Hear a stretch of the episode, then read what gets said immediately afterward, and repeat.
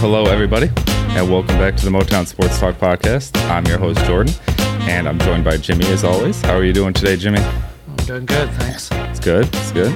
So there still hasn't really been any relevant news in the last couple of days. I know a couple players have done some press conferences recently, but there hasn't really been anything significant or newsworthy to come out of there. Just some basic upcoming events and how they're doing their virtual stuff recently. So I guess we'll just try to find some fun little topics that we can talk about today. And first up, I know that we Jimmy, you wanted to discuss the Vegas odds for some of our rookies this upcoming year. And personally, I'm not too familiar with all the Vegas odds and all that stuff and the prop bets and stuff. So if you want to go ahead and just jump right into that, you can go ahead. All right, it's just a fun thing to discuss and look at because sometimes Vegas has maybe a tiny more insight. It's the whole collective wisdom thing. Yeah. Uh, so let's talk about Jeff Okudah. Uh, what's his INT over under? It's at three. What do you think about that, Jordan? I honestly think it should be a little bit higher. I know this is all just prop bets, and I know this is also going to be depending on how much playing time he gets, but I really think three is kind of the low for him in terms of what he can accomplish. Again, if he comes out and starts immediately from day one, and again, if he can stay healthy and play all 16 games, then I possibly think that he can. Ex- exceed that very fast. All right, so here's a pop quiz for you. What? How many INTs did the NFL leader have last year? I want to say I think it was nine. Six. Six. Wow. Stephon Gilmore tied with Anthony Harris and Tre'Davious White. So wow, really low number, surprisingly. Yeah, that is. The year before that, the high was seven. The year before that, Slay tied for the high with eight. Hmm. Uh, so I wasn't so, even close the last few years. yeah, so it's three INTs is actually probably a pretty big number. Mm-hmm. Now, a good comparison for him is Denzel Ward. He was the number four pick in 2018. Mm-hmm. So Okudah's number three pick out of OSU. Denzel Ward had three INTs in his rookie year. That year, Jaire Alexander, who we're all familiar with with the Packers, he had one INT in his rookie year. Only one cornerback was drafted in the first round last year, DeAndre Baker. He had zero. Three does seem like low just at first glance, yeah. but you might want to go under on that. Even if he has a fantastic year, three INTs is still tough to get. Yeah, exactly. And it also, when you're playing cornerback, it's hard to gauge that because it also goes back to how often you get thrown to. Because that was one of Darius Slay's arguments all the time. Is I, uh, Right. people point out he didn't- wasn't getting the interception numbers the last couple of years, but he claims that he's so great, no one's going to throw to him. So Exactly. If supposedly if he's going to be as good as we're hoping he is, then and he won't be getting thrown to as often, he won't get the opportunities to get interceptions. Also, Yeah. if you look at some of the quarterbacks that we're going to be playing this year, we've got like Aaron Rodgers, Drew Brees, Tom Brady, and Kirk Cousins. I mean, and even more to list. That that's just the top off my head. So we've got some top QBs we're playing against this year as well. So Right. And what's the best way to get INTs is QB pressure. mhm. Get that QB under duress, throwing uh, bad passes. And if our pressure is as bad as last year, it's going to be hard for anybody to get INTs. yeah, it's going to be rough, but we can just hope that our defensive line has been improved more. Yeah. All right. So next guy, DeAndre Swift. His over under for yardage for the season is 625. Any thoughts about that? I mean, if I had to make a bet again, I'm going over. I don't know how much over I'm going because again, it comes back to with running back. It comes back to three things: one, how much we actually run the ball; two, our offensive line play and how well they can perform; and three, how many snaps is he actually going to get in a crowded backfield with on Johnson, Bo Scarborough, and our newest running back, Jason Huntley, if he makes the team. Yeah, so it's a crowded backfield, and that's what I'm saying. I, at first glance, like you when you said, you kind of look at it and you're like, I do think that he can exceed 625, but and when he got health and all these other d- factors that play into a running back's position, it really is up for determination. Yeah, I would throw in a fourth factor, which is how many games are we leading, and how good of a team are we? If Yeah. we're three and thirteen again, we're going to be just throwing the ball the second halves of all these games. So Exactly. hopefully we're a 10 and 6 team and we can just pound the ball the entire four quarters. Yeah, we know that's one thing Matt Patricia has preached, and I know Darrell Bevell, the new offensive coordinator, same thing. That's kind of his style. They like to just run the ball and control the clock the entire game. So hopefully that's something Yeah. we can try to do this year. Yeah, I'm optimistically hoping he's going to go over 625. I can easily see him having one or two hundred yard games. So mm-hmm. hopefully he stays healthy and can do it. Yeah. Now, an interesting thing is where he ranks in the offensive rookie of the year standings, mm-hmm. these Vegas futures. He's sixth, which is great. That's mm-hmm. high. He's Yeah. only behind Joe Burrow, Clyde Edwards Helaire, who's the first running back taken, mm-hmm. Cam Akers, Jonathan Taylor, and Tua.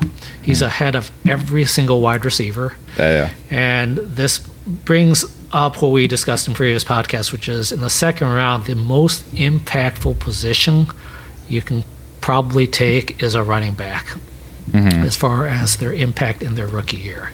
So the Vegas futures sort of show that this guy's number six in offensive rookie year possibilities. Yeah, that's awesome. That's extremely high potential.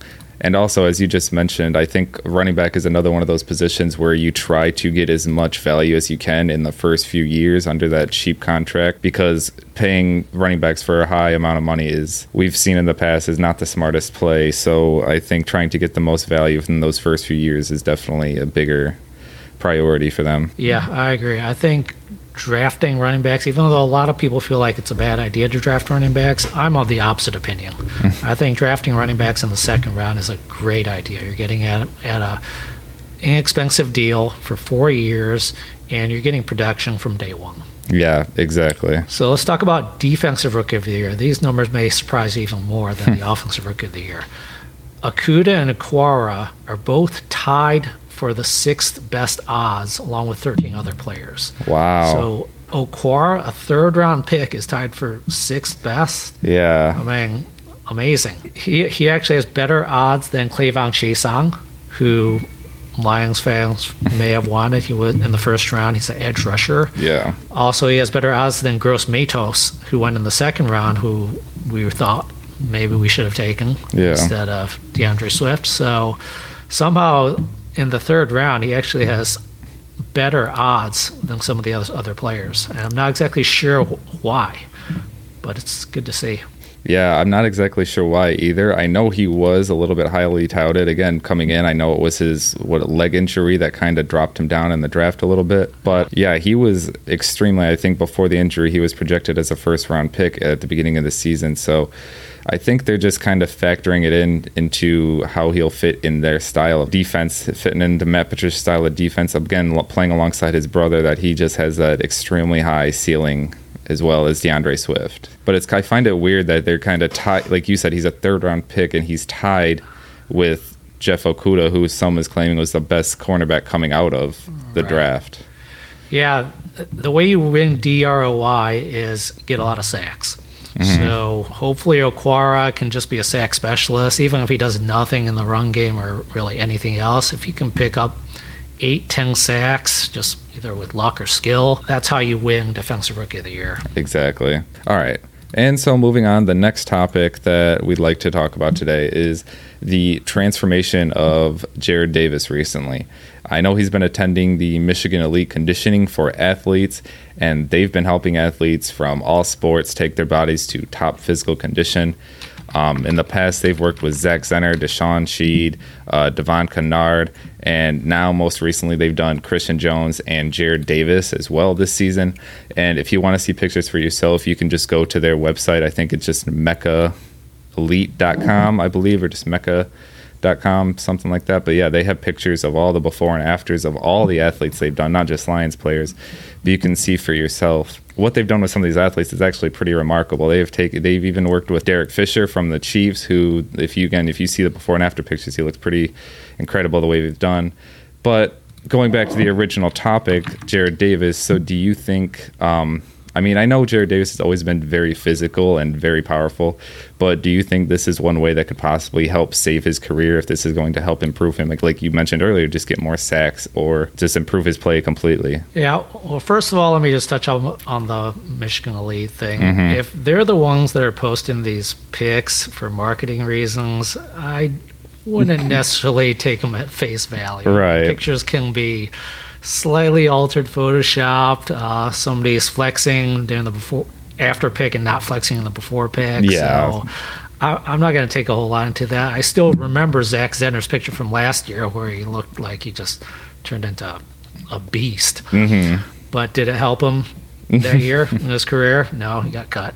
It really didn't help him. Exactly. So as far as Jarrad Davis, that's the concern here. I have absolutely no issue with turning fat weight into muscle weight. Right. That's not an issue at all. However, my issue is gaining the reported 20 pounds of weight. That's a lot. yeah. He's starting to turn the same body type as uh, a, the Christian Jones, or this bigger pounder type. Mm-hmm. So there are pros to that: increased strength, increased ability to take on blocks, maybe shed blocks, uh, better ability to do that bull rush up the middle that he was so successful at last year. You don't want to be a running back seeing the Jarrad Davis freight train coming up the middle this year Right. for sure.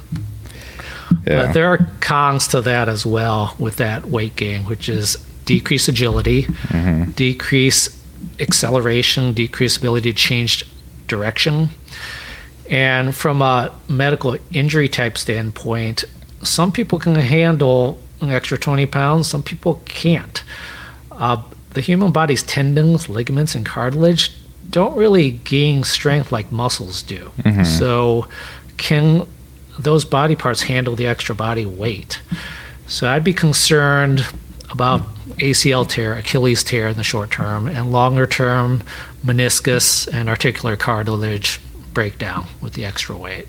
Yeah, exactly. And as you mentioned, one thing about the uh, deceleration and everything like that, we know Jarrad Davis has already struggled to cover tight ends and some faster slot receivers and stuff like that in coverage. So if you add on this extra extra weight and stuff like that, that's just going to make them even worse in that category. But again, as you mentioned, it kind of just helps him with the bull rush and the pass rushing ability. So it kind of I've been saying this all offseason that they've kind of been using Gerard Davis in the wrong way and that they need to be using him more as just a specialist type of pass rusher, a specialist type of down the middle type rusher. And I think they might be going forward trying to utilize him in just a specialized type role instead of just a Mike linebacker or something like that. Yeah, it would be nice to see him get a lot of pass rush opportunities this year because we need somebody to pick it up. We don't have an elite pass rusher out there. Mm-hmm. We don't have guys who are going to win one on one battles consistently. So we're going to have to scheme it. We're going to have to get Jarrad Davis rushing against our running back. Mm-hmm. So that hopefully we can get some pass rush out of Jarrad Davis this year.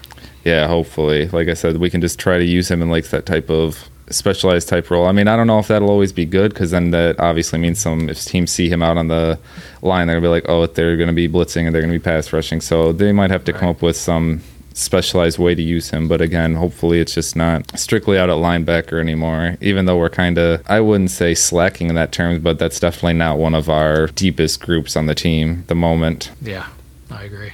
All right, and so moving on to our last topic of the day, I wanted to talk about Kenny Golladay for a little bit. I know uh, we're a little bit late to the conversation, but there's been a lot of people discussing whether he deserves to be the highest paid wide receiver in the NFL. And there's a lot of discussions going back and forth, and you can kind of debate either side of it. I guess before we get into the numbers and specifics, I guess what are your initial thoughts on him being the highest paid wide receiver? Yeah, I, I wanted to do a little deep dive into the whole Kenny Golladay potential extension. And I want to throw Taylor Decker into the mix too because he's up for an extension, and one guy's extension might affect the other guys. So it's going to be fascinating to see how the Lions handle both those guys this offseason. Mm-hmm. I, I think we would want to extend both guys as they've both been real good, solid players. They're both rock solid from a character standpoint, no off the field issues, mm-hmm. no social media issues, and we know that's important to the Lions. Mm-hmm. There are also have been no significant injury concerns for either guys. Decker had a shoulder issue in 2017 for which he had surgery, which put him out for four to six months, but he seems to have recovered fine from that. And he also had a back issue in week one of last season against Arizona. Uh, if you remember, he had a horrible game that for week one. Yeah. We all thought, oh my God, this is a big problem. But then he took week two off because of the back, rested it, and then he was solid and totally fine the rest of the year. So the main obstacle in extending either of these players is if their demands are just too high. Uh, they're both real good, solid players, but they're not elite. Yeah. So if they're requesting to be paid at the elite level, say top two or three, or even top one of their position, then it's going to be a just a tough situation for the Lions and a tough decision to make. I liken it very much to the Cowboy situation right now with Dak Prescott. Prescott's a homegrown player, excellent character, real solid good player, maybe in that top 10 to 20 range of quarterbacks, but he's not an elite quarterback. Mm-hmm. He's probably asking to be paid as an elite quarterback Yeah. and probably asking to be paid the number one quarterback right now. So that's why we see the struggle that the Cowboys are having trying to extend Dak Prescott. This has been going on for months. They've, just been, they've been arguing about this in the media for months. It's not exactly this quiet, peaceful negotiation. So they like Prescott, but they don't want to make him pay the highest paid quarterback in the NFL. And we're sort of in that same situation with Golladay and Decker. So let's talk about Kenny Golladay. Uh, you asked, is he worth 22 million? Let's, let's look at the other wide receivers out there right now. We have Julio Jones, averaging 22 million. Amari Cooper, 20 million average. Now these averages are all based on the full length of contract. I know you got to take in guarantees and all this stuff into account, but it's still a good general guideline to how much we might expect Kenny Golladay to get. Yeah. Uh, number three is Michael Thomas at 19 million a year. Tyreek Hill's at 18. Odell Beckham at 18. AJ Green at 18. Mike Evans 16. DeAndre Hopkins 16. Brandon Cook 16. A couple uh, division guys. Thielen's at 16. And Davante Adams at 14.5. So where does Kenny Golladay slot into this entire group of receivers? Do you have any thoughts? Well, my first initial thing is I would, would like to pull up some stats from who you said who the first two J- Jones and Yeah, Julio, Amari Cooper, Michael Thomas, Tyreek Hill. Those are the top four. which Michael Thomas I already know is way past him in stats because he led the league in receptions and yards last year. I think he broke a re- record for receptions. If I'm, I might be wrong about that. No, he's a statistical monster. Yeah, but I wonder how much of that is Drew Brees. Yeah. Hall of Famer. Hmm. If we could make the argument, what if you put Michael Thomas on Lions? How would he? How many? It, exactly. I feel like Michael Thomas and Golladay are sort of similar players. They're both tall, physical, great hands, not necessarily that quick or fast. Uh, if you put Kenny Golladay on the Saints, he might be leading the league in receptions and yards too. That's what I'm saying. It- It'd be interesting to see what you do if you flip Michael Thomas and Kenny Golladay, and then that. I mean, obviously it'd be a parallel universe, but it'd be a cool comparison to this whole argument if he deserves to be paid as a top wide receiver because we've talked many times. It comes down to scheme, quarterback, system. How, again, how much they like to run the ball compared to passing the ball. It all depends. The one thing though, you can definitely say that his Kenny Golladay personally, his stats have improved immensely every single year. The only thing is he's down five receptions from last year, but other than that, he's gone up in yards. His average catch is 18.3 yards last year. His longest reception was 75 yards. He had 11 touchdowns. It's like he's just moved up in all the meaningful stat categories. Yeah, this is playing half the year with a second and third string quarterback too. Exactly. And second and third, third string quarterbacks weren't even on the training camp roster. It's guys Yeah. we just picked up randomly off the street halfway Yeah. through the season. So yeah, that's. That's and again, I I've mentioned this on the podcast before. That's one of the reasons I respect uh, DeAndre Hopkins so much. Is because his first few years in the year, he was going through quarterbacks like it was nothing, but he still just put up monster numbers every year. So, and I feel like Kenny Golladay could be that type of player too. If he plays a whole year with a healthy Stafford and healthy Golladay, and again, if our offense is performing as well as it should, if if Swift can be what we think he is, so they're not just double covering Golladay and Jones every single play, I think it'll be really interesting to see what our offense can do this year. Yep. I think that maybe the best c- comp for Kenny Golladay is Mike Evans. They're both just big physical guys, not necessarily fast or quick. They win by winning at the point of attack with those Yeah. jump balls, the ball in the air, cornerback draped all over them. But man, they just come down with the ball, just Yeah. incredibly at an incredibly high rate. Mike Evans makes 16 million a year. I would love it if we could get Kenny for 16 million. But what happens if he's asking for 20 or mm-hmm. 22? That's just a, a tough decision. So I wanted to talk about how much Kenny Golladay and Taylor Decker have made already in their careers, because that may impact how readily we can sign these guys. So Taylor Decker's rookie deal, which he's finishing up right now, has been five years, $21 million total. Yeah. Kenny Golladay in four years has made $3.1 million total. That's the difference So- between being a third and first round pick. Yeah, yeah. So he's made relative jump change. He hasn't mm-hmm. Made that much money. Uh, now let's talk about how much guaranteed money he could make in this extension. Let's look at Amari Cooper, who got signed in March of this year. Similar type player to Kenny Golladay. He got 40 million fully guaranteed and is averaging 20 million a year from the Cowboys. So if we present an offer to Kenny Golladay with 40 million or 35 million guaranteed, that is life altering money for this mm-hmm. guy. He's going from $3 million total in his career to 35 million guaranteed. That's an enormous amount. That's a lot different than, say, giving the Taylor Decker 35 million guaranteed because he's already made quite a bit of money. And mo- sure, it's a- still a lot more money, but it might not be life altering for Taylor Decker. So, mm-hmm. Kenny, if I'm advising Kenny Golladay, if I'm his agent or if I'm his family and friends, I'm telling him sign the deal, Kenny Golladay. Sign it now. Sign it this offseason. Don't take that risk of playing out this last year of your contract, taking the risk of injury, taking a risk of a drop in play. Mm-hmm. It's just not worth it because you just haven't made enough in your career yet to be turning away 35, 40 million guaranteed. But as we, you and me have mentioned before, he was sort of kind of older as a rookie too when he came into the league because he was what 24 when he came into the league. 23. Yeah, I want to talk about their ages too, because that, that's an important point to bring up. Mm-hmm. Right now, Kenny Golladay's 26 years old. His Yeah. birthday's in November. Taylor Decker is also 26. His birthday's in August. So both guys will be 27 years old during this season. Mm-hmm. So a four-year extension for either guy puts him at 31 years old at the end of the contract, which is totally fine exactly. with a guy like Kenny, his game is not based on extreme elite athleticism, like change of direction or speed. His strength is size, height, ability to track the ball, and most importantly, his incredible ability to win those contested Yeah. balls.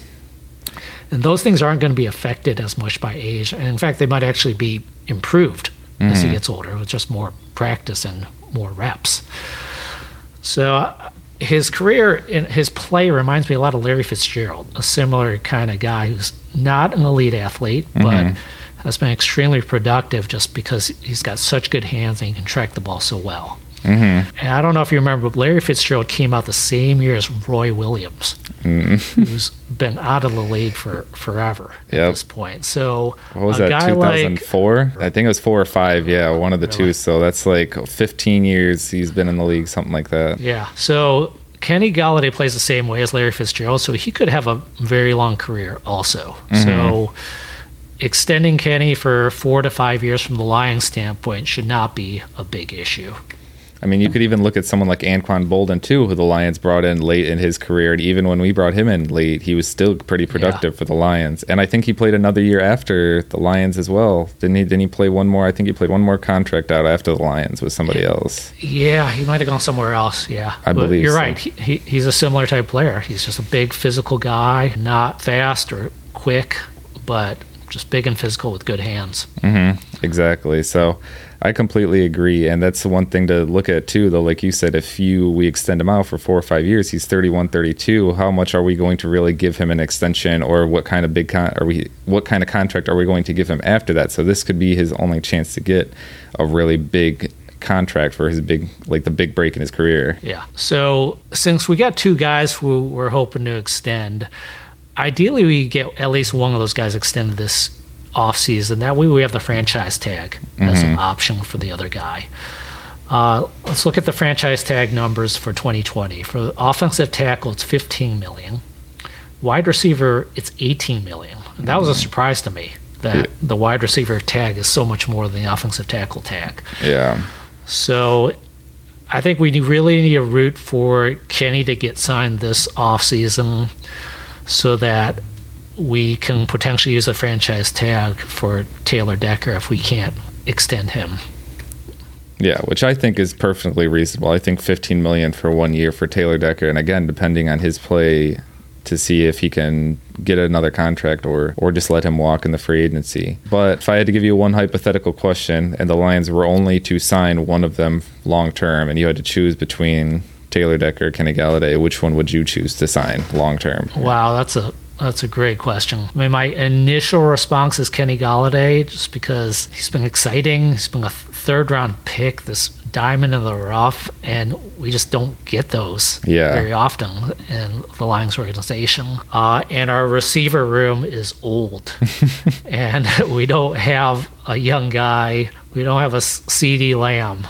We don't have a, a guy we just drafted that could potentially take over. So it, it would really concern me if Kevin Golladay left. But then again, the same thing can be said about Taylor Decker. If if he leaves, hey, you don't know how bad life is when you're playing with a bad offensive tackle. It just Yeah. gets ugly. Yeah, we have seen plenty of years with the Lions have had bad offensive lines, so we know exactly how that goes. And that's why, again, I think if I had to answer that question, I kind of lean with your opinion that we should sign Golladay because, again, I agree with everything you mentioned. It's not like we ever find someone, we get lucky and find a third round pick who could be a potential all star or top five player in the league at his position in the third or fourth round or something like that. But at the same time, when you think back to all the years that we've had bad offensive line, I'm just seeing Stafford run for his life all the time. It just it sucks, especially with him getting later into his career. You don't want him being sacked as so often. So, like you said, at first thoughts, I'd like to go Golladay, but in when you kind of look at it, I think Decker would probably be the smarter. Again, and it comes back to his oh, health I and with you. consistency. Right. You make a good point about Stafford getting older. He's had two back injuries that have cut his season short the past two years. So mm-hmm. skimping off on the offensive line is a bad idea. Exactly. But again, like I just mentioned, it comes back to his health and his play too this upcoming year because you've mentioned he has had a couple surgeries, but other than that, he's been pretty consistent. So, but same thing with him, with him getting older too. Like you said, he's going to be 27, and if we extend him, he'll be 31, 32 at the end, or depending on how long. So, it all depends on how much they think he can stay healthy throughout that time of that contract. Yeah. So let me tell you what the offensive tackle around the league are making. Number one guy is Tunsil at 22 million a year. Mm. Lane Johnson 18, Castonzo 16, Taylor Lewan 16, Nate Solder 15. So the top guys, in my opinion, aren't making that much money. It, it, that's a good number to me. If we can get Taylor Decker in that 15, 16 range, Yeah. I'm 100% good with that. Sign me up for that. Yeah, I, that's what I was just about to say. I don't think he's in like a Lane Johnson or um, I don't personally. I haven't watched Laremy Tunsil too much, but I don't know if he deserves to be the number one. But I definitely don't think Taylor Decker deserves twenty million a year. But I do think for around 15, 16, because like you said, he has been very consistent. Maybe not top five in the league, but he's definitely, I think, worth 15, 16 million a year for three, four years possibly. Yeah, Tunsil sort of screwed up the market because Houston traded a first round pick for him, mm-hmm. which gave him enormous leverage to Yeah. get a big deal. Same thing with the wide receiver with Amari Cooper. Cowboys traded a number one pick for him. They can't let him walk, so Yeah. they had to give him a over market deal. Yeah, it's crazy how some of those contracts work like that. Because, like I said, I've not haven't watched his film too too much. I haven't really watched. I know he was on the Dolphins before, and I haven't really watched him too much to know exactly how well he plays. But I don't think he's deserving of that number one overall paid offensive tackle. Right, right. So another thing you guys might be wondering about is the transition tag. That's the other tag that's less commonly used and less important, but is also an option. So this mm-hmm. is what the transition tag is. It's a one-year guarantee contract, like the franchise tag. Yeah, That is based on the five-year average cap percentage for the tag at each position, but the transition tag averages the top ten as opposed to the top five uh. for the franchise tag. So the the tag is a bit cheaper. So it's like a million or two million dollars cheaper than the franchise tag, mm-hmm. both at the wide receiver and offensive tackle position. However, the reason it doesn't get used very much is the tag allows the player to sign an offer sheet with another team. And then the it. original club has five days to match. Yeah. So what happens sometimes is you get these poison pill type things, or another team is willing to offer Kenny Golladay twenty two million a year because they feel like they're a wide receiver away from the Super Bowl, like, like say the Eagles or the Packers or something like that. Mm-hmm. So that can expose your guy to getting an over market contract, and then you end up lo- losing him anyway. Mm-hmm. Whereas the franchise tag, you're guaranteed to have that guy at a fixed known cost for the next year. Yeah, it's going to be interesting to see how the Lions play it out. Like you said, the smartest play, if they're trying to retain both of them, would to be extend Golladay and then hopefully either franchise tag Decker or maybe work out some type of little bit cheaper deal or team friendly deal later for the deadline's up. But as you mentioned too, hopefully, depending on how much he wants to stay with the Lions, if he's willing, because he's already made a few million being a first round pick, maybe he's willing to take a little bit of a pay cut to stay with the team if he see feels that we're going in the right direction. Yeah, who knows how players are actually thinking behind the scenes. It's hard to say. Again, as I mentioned at the beginning, it depends on how much these guys are asking for. If they're mm-hmm. asking for a reasonable amount, yeah, great, we can sign them this offseason. But if they're asking for something unreasonable, it's not necessarily the team's fault Oh, yeah, right. that we didn't extend these guys. They, they might have just been asking for too much. and that's kind of obviously I love the the part of social media where we get little bits of information that come out like this, but also you only get one side of the story when it comes out because, like you said, Yeah. when it comes out that the Lions are releasing Taylor Decker or whatever, blah blah blah, or trading him, or hypothetically like, and the team just gets all blown out of proportion, or Twitter blows up and everyone starts freaking out, but really they don't see what happened behind the scenes or how much he was unhappy with the team or how much his agent was demanding. Right. Maybe again, you only get one side of the story in social media sometimes. Yeah, it reminds me of Graham Glasgow. And we he was a good, solid player for us. We wanted to re-sign him, and we're wondering why are we not offering him a contract? Why are we not re-signing him? Well, mm-hmm. maybe he was asking for way the heck too much, mm-hmm. and so it's not necessarily the Lions' fault that we didn't keep a solid offensive guard like Graham Glasgow. Exactly. And also sometimes the players just don't want to be somewhere. Sometimes they want to get out and go into free agency and they just tell the team. And again, that doesn't get out. It's not like they're going to come out on social media and say I said that I didn't want to play in Detroit anymore, so so I that's why they didn't offer me a contract. Yeah, unless you're a guy who has incredible leverage like Slay, who Yeah.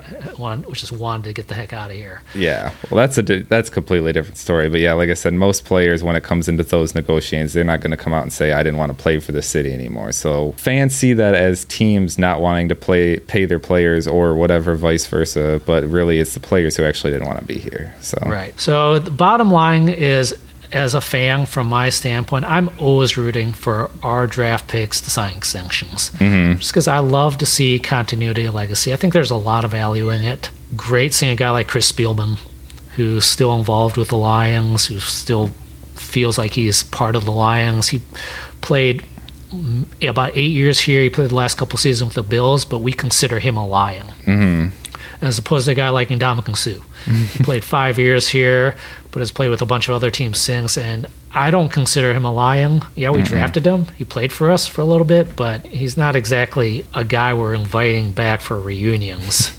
and celebrating anyway in the future. Right, exactly. I mean, you can even see the same thing about um, guys like TJ Lang and Nate Burleson, who same thing. Like we didn't draft either one of those guys, but they came and they. Well, I know TJ Lang is from Michigan and stuff, but still, like they just love Detroit and they love the Lions so much that they still consider themselves a quote unquote Yeah. Lion. Like I know Nate Burleson says that all the time that he Right. enjoyed the Lions so much that he still considers himself a Lion. So Yeah, love what Nate Burleson for his attitude.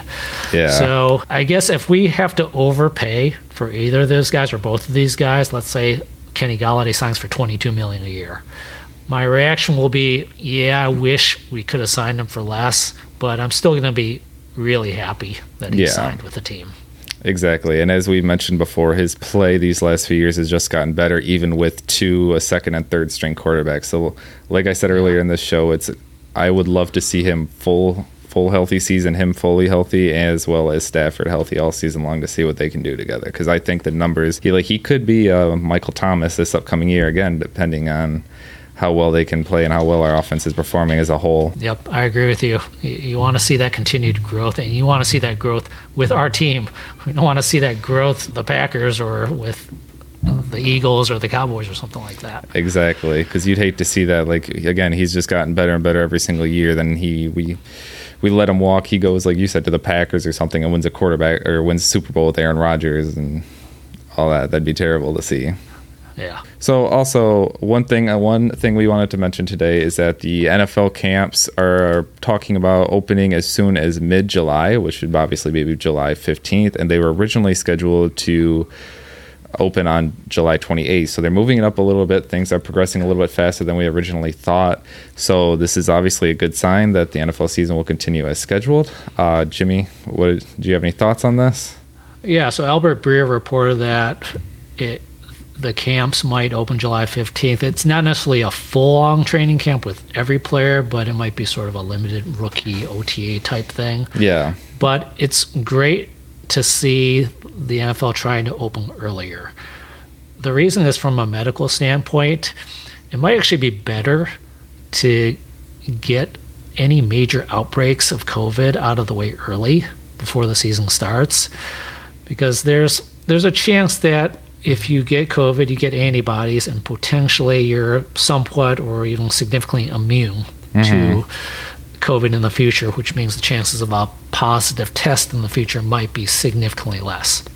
Mm-hmm. So, looking at this from a statistical standpoint, would you rather have a very short training camp and then a bunch of people getting COVID during the season, which is just going to wreak havoc on the season? Or would you rather get COVID during training camp and just get that all out of the way?